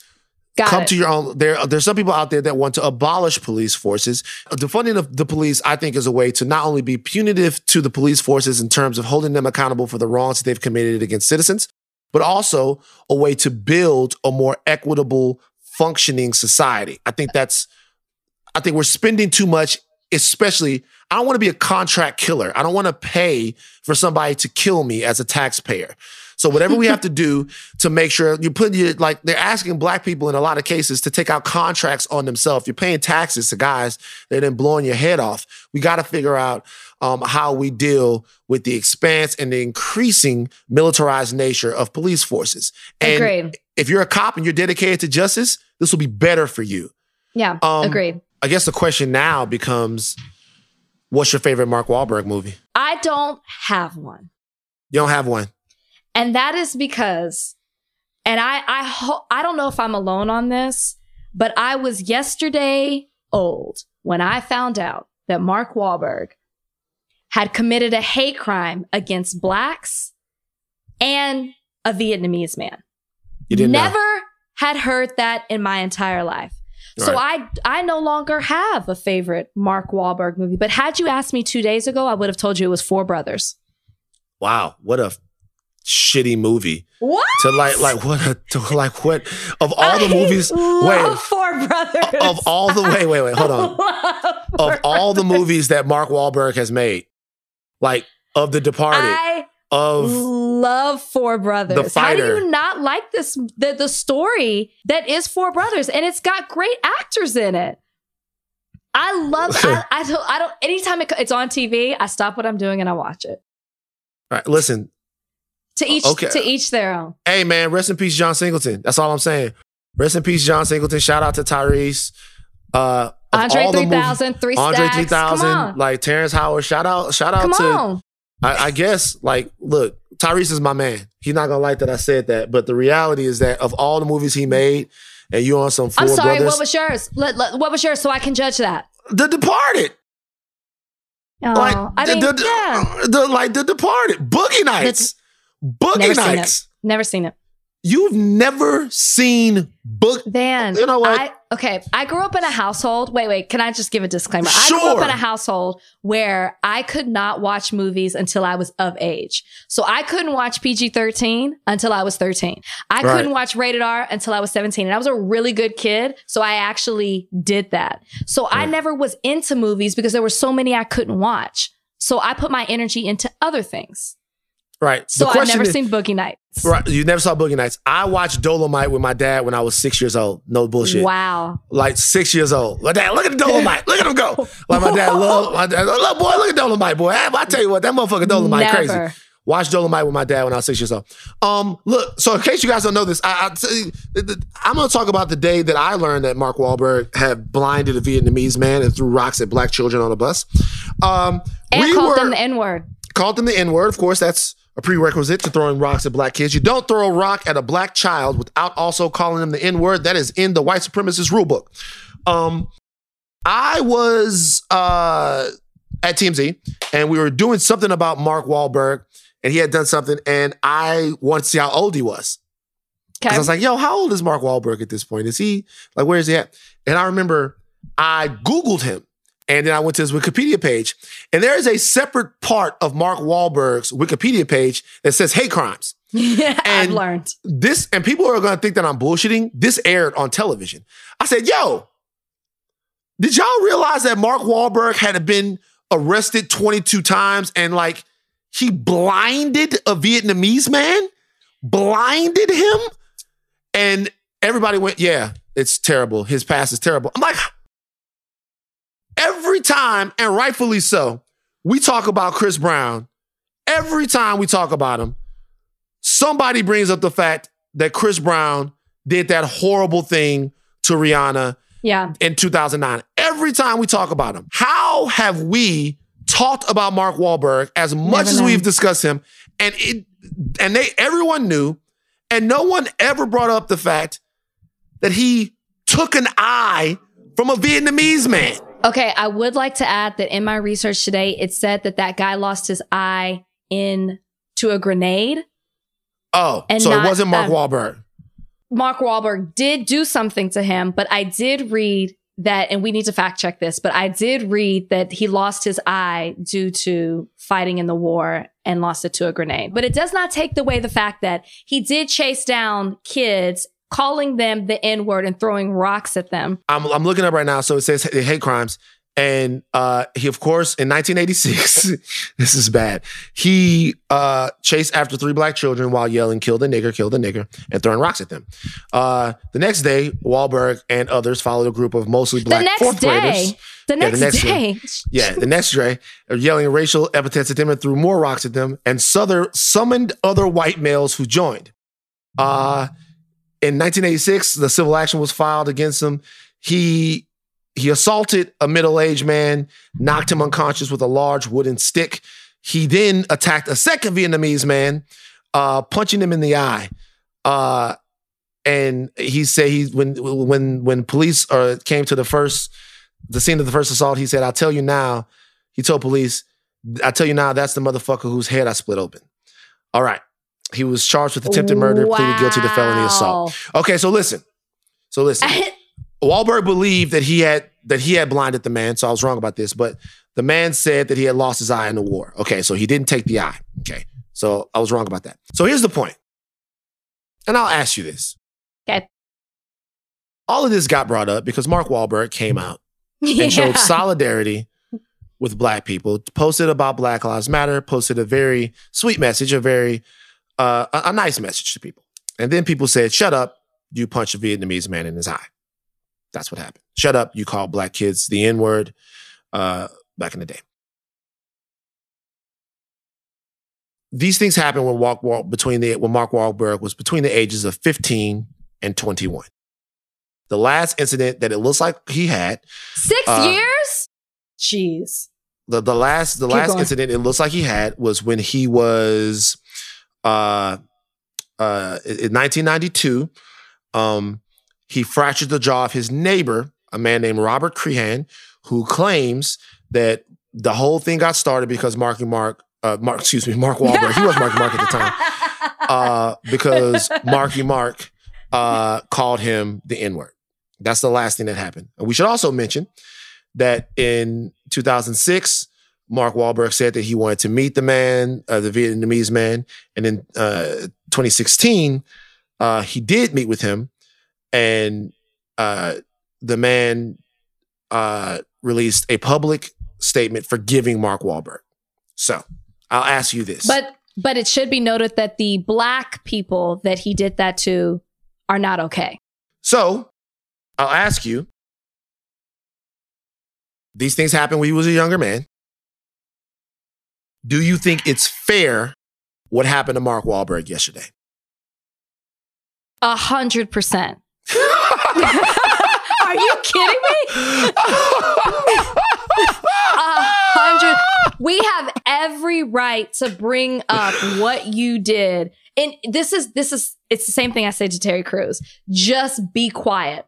You Mhm. can support Black Lives Matter through donations, through volunteering, behind the scenes. But what we don't need you to do is come out and be and speak out about it publicly. I just think that you open yourself up to people to attack you and to bring attention to people like me who had no idea that you had this past because I do believe that people can change. And yes, it was a long time ago, but I am side eyeing the fuck out of Mark Wahlberg, Marky Mark, after you, I learned this yesterday. I don't know how to go about because six years, this is a span of six years. Well into your 21, you're still an adult. You're still yeah. able to make competent decisions. And I just, I, I, I'm still trying to process it because I repeat, it was yesterday that I learned this because it was trending on Twitter. Hmm. It's an interesting question. Um, it does change things. I mean, we're learning in real time here. Uh, it does change things for me a little bit. Uh, that he does have victims of his racism that are black that haven't yet forgiven him, which tells me that what he did left um, an indelible mark on them. That they were scarred by it. it. Yeah, yeah, of course. Um, and I wonder why or how you make something like that right. I also, a part of me wonders for a man now who's in his mid to late 40s, is this a situation? Because I, I, I argue this about I argue this about people all the time to where can you grow out of that? Is there a, a, point to where there are enough deeds, enough things that you can do to to show people that you've changed and that um, you're not like you were before. I, I to, in, in a case like this, I'm so emotionally close to this. Yeah. Like to be honest with you, if anyone's ever hurt black people, especially black children, it's very hard for me to turn the page on them. It's very hard for me to be like, okay, that's something that you did when you were a kid. You, you hurt up all of these kids and you, you you beat up all of these people, and maybe you grew out of it. You learn better now. You do better. I'm a 40 year old man. Um, is that fair that I can't let go of it? am I being fair to someone who over the course of their life has changed and grown from it? Is that fair? I think it is fair because I think it's just a consequence of the actions. I think you have to always there will be people that can forgive you. And I think that you have to always accept the fact that there will be people who can't get over that. I mean, I can only imagine how traumatizing that was for those children to be chased in that way and be called out of their name and the worst thing that you could possibly call them. I think for me, what I need to know is your journey to get to where you are now to be able to post about Black Lives Matter. Okay. We see mm. it ended. We ended, it ended when you were 21. We know obviously you work side by side by several black actors. I wonder if they know your history. But my question is, what did you do to change your mindset because that's huge, right? It's not like you slipped up and said the words singing a song. This is like, this is a violent act. You were charged criminally for this. So what did you do to, to change your mindset about this? I don't know. I don't have good vibrations. That's all I know. Hmm. Right. Oh, Jesus. That's so bad. You like, you that's like so horrible. It's so bad. It took me a second there. to get on it. That's so bad, to, Big Rach. I had to put it in there. I had to. Oh, Big Rach. No. Um. all right. So you're not willing to accept Mark Wahlberg as no. an ally. You're oh, not willing ally. to accept as an ally. You're not you willing to accept Mark Wahlberg as an ally. No, is what you're saying. I don't know. No, I don't know. I did not say that. I don't know his heart, but I think for me, realize I just found this out yesterday. You it's like it just well, it's like it just happened to me yesterday. I remember when I was in college, I found out, I remember I was singing, I had to be singing like sitting on the dock of the bay or something. And I was talking to my dad and I was like, man, I'd pay anything to go see Otis Redding in concert. And he was like, Rachel, Otis Redding died in the 70s. Jesus and Christ, Rachel. I cried Rachel. so hard because that day he died to me. He died that day. And Rachel, so what year? What, Rachel, I, what, what, Rachel, what, what? Yeah, so he died in the 60s, 1967, I believe. But it wasn't until 2006 that I found out that he passed away. Okay, Rachel, I, I like listen. Well, look, we're gonna lose subscribers. Like, like you, like, like, uh, No, we can't tell that. My like, point. You're like- missing my point. My point. What year? What, what year did Pac die? You realize Tupac passed away, right? I He do died. know that 96. Tupac died. Yes, I can Okay. remember. Wait, crazy enough. This is a full circle moment. I was in line for Taco Bell when I heard it on the radio that Pac Wow. died. Just, just Right. that was probably, and that was probably the last time I ate Taco Bell. But keep going. Right. No, I'm just But saying, listen- just just just just to make sure you know, just you know, there is some shit that maybe you want to keep to yourself. We don't have to But- give it to you know, we don't have to give it to everybody. I got so many stories like that. But my point is that when you just find it out, it's like it just happened to you. So to me, what Mark Wahlberg did just happened yesterday, and I'm still trying to Mm-hmm. process it. I'm not saying people can't change. I, uh, I'm just not. I'm just not. It's not settling well with me right now. Right. And I think it's fair for you to know sort of what what went on in his life that led him to change. I think that's I, I, that's an important thing. We talk about people and they've done bad things. Like if you talk about a guy like Michael Vick, right? Um, Michael Vick did the work in public to let people know that he was a different man than the man that put all those dogs to death, right? Uh, Right. He and, and by the way, uh, they made him. He wasn't gonna get back to where he was unless he did that. So Right. it wasn't like he was gonna just jump back into the league and start running the old pigskin around and they made him. But he definitely did the work to show people that he was different. And I think that's got what people want to say, well, what people want to see from guys like that. Um, I don't know whether or not he's done it or not. Uh, but I mean, he's definitely going to probably have the onus on him a little bit more than in the past to show that. And maybe that's fair. I think not actually not maybe that fair. Sure, that's fair. You know? yeah. Um, Yeah. and, and and I don't know anybody who's ever had any bad dealings with him over the last X amount of years. I don't know him, um, but I do know some people who do. Obviously, I told you I'm cool with Tyrese, and you know Tyrese knows him pretty well. So uh, we'll, we'll see. Um, but it is very important to know that at this particular point, Black people want actual, real allies, and they don't want mouth uh, and lip service like Juvenile says. They don't want that mouth and lip service. They want real allies um, and real allies uh, they they show up for you in a real authentic way and especially if you got some red on your ledger back in the past it, it might take you a little bit more to uh, to prove that. Why don't you have a Southern Louisiana accent? I just Why thought don't I- about that when you when you tried to when you tried to imitate Juvie. Julie baby, uh, baby all I want is a mild lip service. Don't act bad. That's all I can do with you because I don't want your ass. You know what I'm saying? As- hey if you listen to this you don't know what that is. Man go listen to 400 Degreez Man, top five hip hop album of all time. Go listen to Juvie talk his shit. And somebody, by the way, when you listen to 400 Degreez, it was recorded in 98. Okay? So if you if he says some things and your and your jaw drops, it was a different time. That's it doesn't I'm take saying. away from it. It doesn't take It doesn't. away from it. Um, so we're talking about allies. We got an unexpected ally. This is the higher learning unexpected ally of the week. And for this week, uh, this past week, very unexpected. Mitt Romney. Mitt Romney marched at a protest and actually uttered the words that one dare not speak.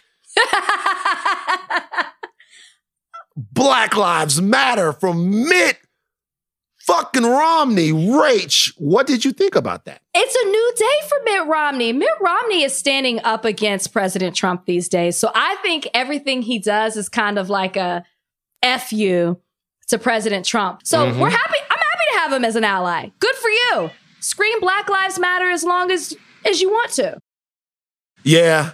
Look, um uh yes, yes, it it it is uh I don't know what the fuck to say about it, dog. It's bizarre. Like it's yeah. But good. More allies. Yeah. Why is it a problem? Why is it a I mean problem? it's not it's not but It's better than it- it's better than Mark Wahlberg. it, it it's it I, I guess but i mean if we start if we start pouring through mitt romney's record we're probably gonna find a whole lot of fucked up shit you know what i I'm mean not saying, but right now I'm so about the movement. If you want to get in the streets and march with other people and chant Black Lives Matter No, and show I that you're about it, I, I I'm about it. yeah i no i get it and and, and it, it actually it actually warms my heart that he did it to piss off president trump as well That actually warms my heart as well. Um, yeah, he it it was it was it was something new. It was something new. Hopefully, we can get to a point to where Black Lives Matter is not informed by anything political. You know that like it's not a it's not a statement on the left and it's not a statement on the right. It's a statement that addresses because our humanity. Because we do. Because yeah, we matter. Right. Yeah. yeah, we matter. Which we do. I mean, I, I don't know how else to say that. Like, I'm a person. God damn it. Like, like, like, you know what I mean? Like, what are we fighting for? I just want to walk to Whole Foods and back and not and get a baton okay. in the spine. Come on, you know, it's cool. And just it's cool. okay. I so know. you're so what you're saying is right now you're completely on the Mitt Romney ally of the week cha- uh, uh, uh, uh train. You're, you're good with that. This week. This week. Yeah, this, this week. week. For sure. For sure. This he won Who, me over this week. Do you have any odds right now? So, I mean, I'll ask you that real quick. So, Mitt Romney doesn't have to do anything to win you over. All he has to do is say Black Lives Matter and he wins you over. Don't mm-hmm. shouldn't we Mitt Romney's a senator. Shouldn't we shouldn't we wait till Mitt Romney has actually delivered for us in some way to since he actually has power in that? Shouldn't we wait for a vote or wait for something to shouldn't Mitt Romney have to prove that Black Lives Matter? Sure. Should we demand that from him?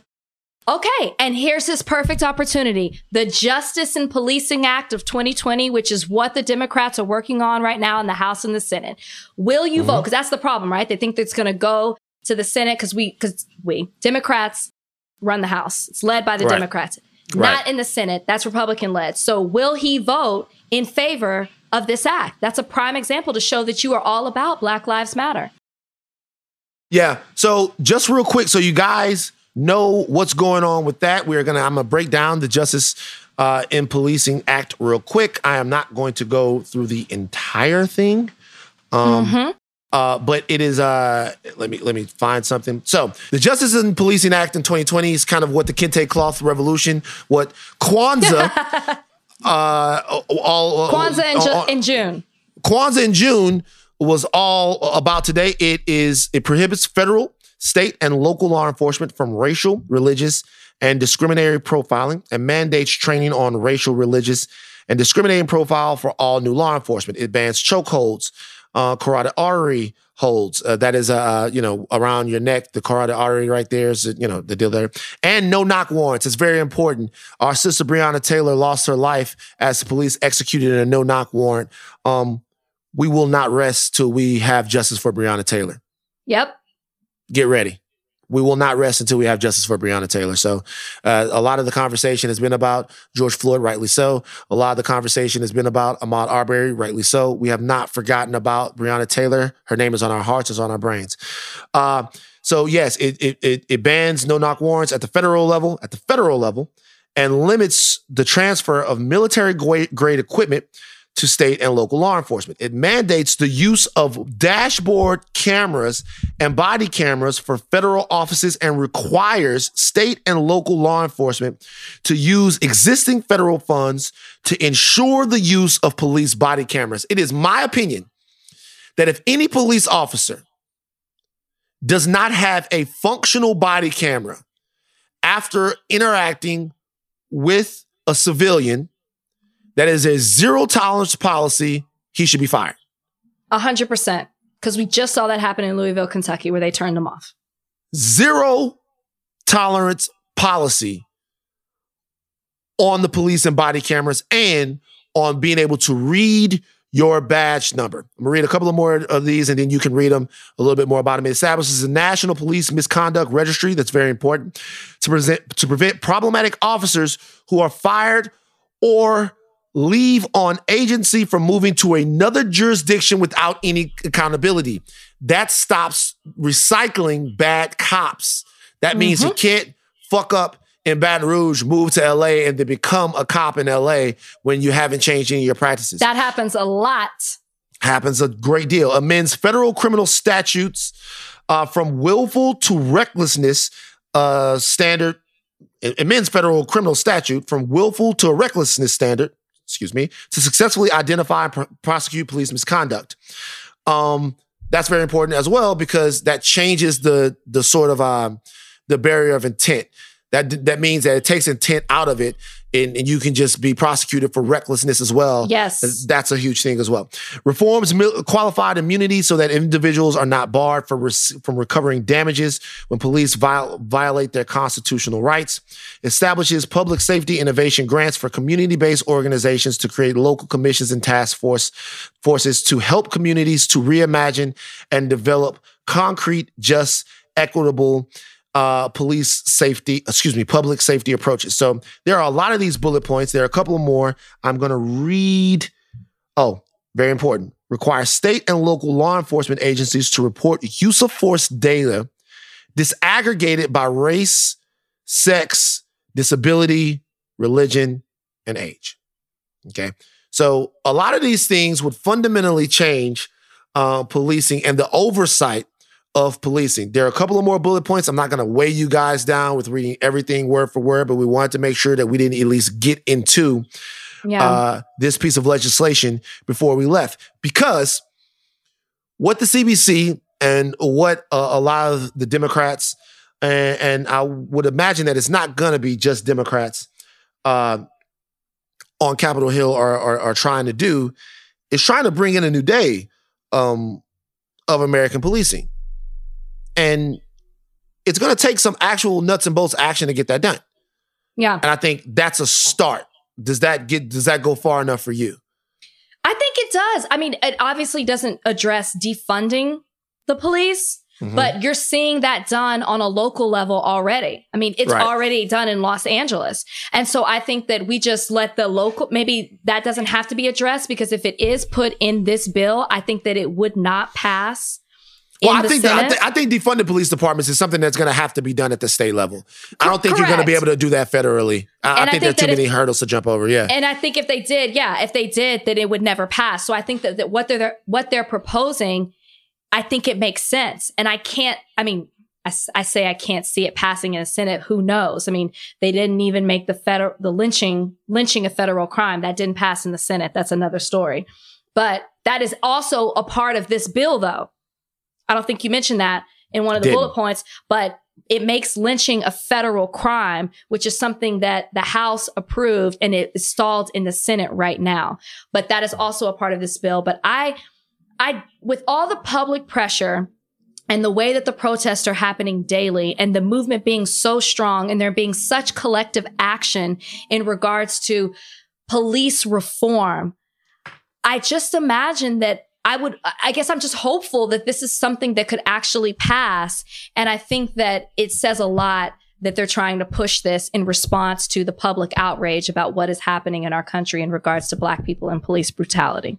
Yeah. I mean, look, it, the, the reality is there's going to have to be a lot of political power behind um, proposed legislation uh, such as this in order to get it to the finish line.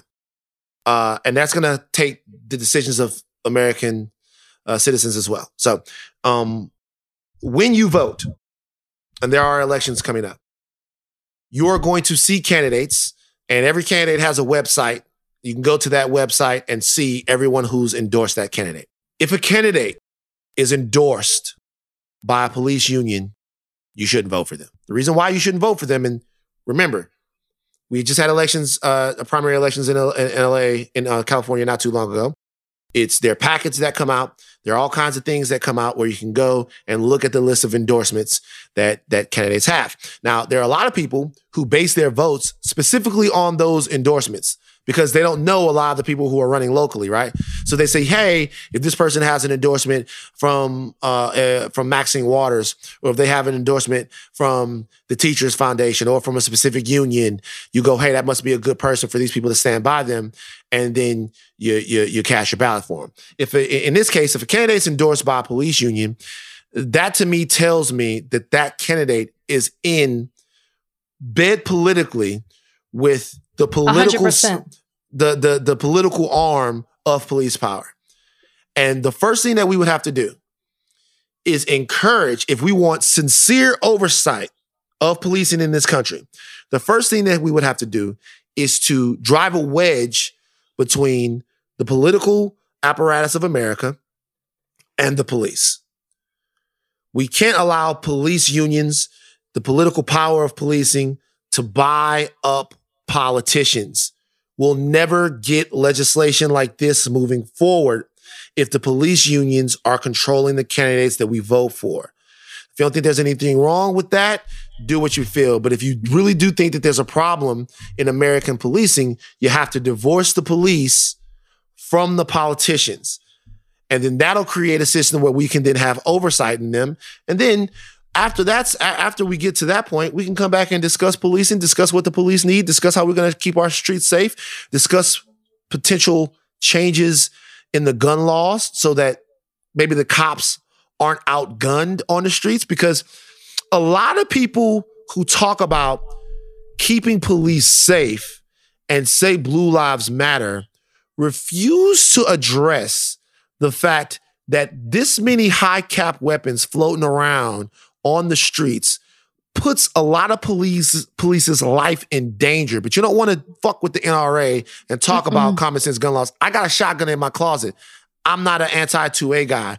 But what I'm saying is if you want to keep cops safe, maybe look at some other ways that they're putting their lives on the line when they're out there walking beats. That's all I'm going to say. Well, you know uh, what they say guns don't kill people, people do. You know, that's what they say. yeah, by pulling triggers. But look, once again, I got my first gun when I was seven years old, been having guns my entire life. There's a way to have a conversation about all of this stuff, including the gun laws, where one side isn't vilified, where the issue remains pure. And that's what we're hoping to do on higher learning. I know that you want to, you want to, you, you don't make me look bad now. You want to fact check me on a couple of things. I've seen this. I'm oh looking yeah, at this. there are there are a couple of things. Well, I, am actually going to fact check both of us, and one of them, okay. if you were listening to our last episode, was a conversation that we had in about sea lions versus seals. Mm-hmm. Van and I didn't know the difference between them. I'm not quite sure that I still know the difference in between the two of them, but um, I, it's something with the ears, and it's mm. something with the arms, the fins. And when yeah. I was looking at the video of sea lions versus seals, I mm-hmm. realized mm-hmm. that I've never seen a seal in my entire life. You've I never seen been, a seal. I have been calling sea lions seals. The entire li- time. Yeah, sea lions are the ones with the ears on the outside, I believe, and they have fins that are longer. Their arms are longer. Somebody, opposed- somebody hit me up about this. Yeah, no, people were tweeting us about this. All right, here it is right here. This is from Sarah Burgess. And Sarah Burgess is, I'm assuming, some sort of marine biologist because she has a picture of kelp on her okay. uh, Instagram. Her Instagram is uh, S. Oh yeah, she's got to be some sort of marine biologist. Her Instagram is S Dolphin B. Get she's to some, the point. Okay, so, so this is his name. all right. Okay, so it is. Sea lions stand upright on the front legs and can turn their back flippers around to kind of sit back on their haunches. So when they they so they can also walk, they have ear flaps external. Seals have ear holes, uh-huh, but no external flap, like Rachel said. They have a fused backbone, so they slide but can't walk or turn their back flippers around. That's what she says. So that's from Sarah Burgess, S Dolphin B. What else did you want to fact check us, check us about right. before we got out of here? We had a long conversation about the Amish people supporting the Black Lives Matter movement. It turns out that they were not Amish, they were Mennonites. Mennonites. Mennonites sounds straight out of the Bible. Mennonites, Mennonites, the reason they used hashtags, as you said, the reason that they knew what was happening in our country is because they actually drive cars and they use technology. Mm-hmm. So, so I, so I was wrong about them being Amish. Fair enough. Here's the thing. My question is this then. They weren't Amish. Do the Amish know what's happening right now? Well, after our episode, I went and watched Witness. I was inspired by it. no lie. I was inspired right. by it after our episode. It's safe to say that if they still practice or live in the same manner that they do as they did back then, they have no idea. Okay. And they don't want to. They don't want to know. It's probably so, why they do what they do anyways. So this is my this is my uh my charge to all the thought warriors out there that are listening to higher learning with this is my charge. We can't continue this without the Amish knowing. Hashtag the Amish have to know. Like, like wait, ha, ha, look, hashtag the Amish. You know what? Not have to.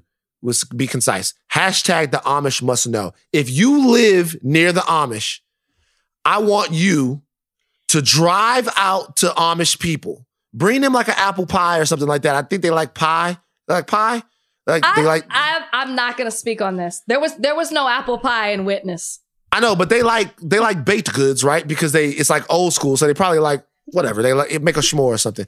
Like bring because the Amish are So good, bad. decent people. The Amish are good, decent people. We need their help.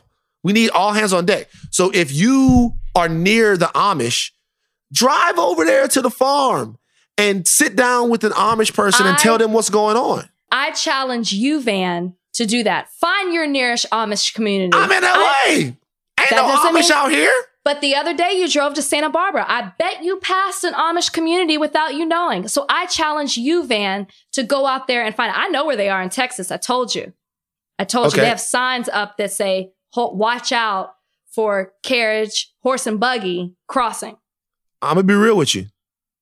If I can find Amish people, I am going to drive out there where they are and let them know what's going on in the world. I'm also gonna talk to them about Avatar and Star Wars and like and BT and like it's a lot of stuff.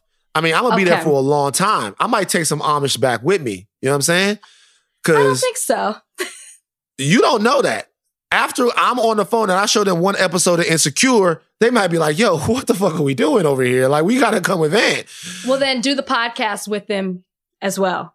At the Amish. Okay. There you go. We out, we out of here. Big Rach. Anything you want to drop on the people before we leave? No, I'm good. You know, I'm gonna go rest after this. I gave my all these two hours. Like, look, Rachel is not feeling well. I'm not okay. Okay. uh, we're just gonna leave that at that. So, so uh, we appreciate you, Thought Warriors, uh, for being with us today. Keep thinking, keep dreaming, and never stop this momentum. We are in a great time in America. We're gonna be here to cover every bit of it for you. We will see you later on this week. Peace. Bye.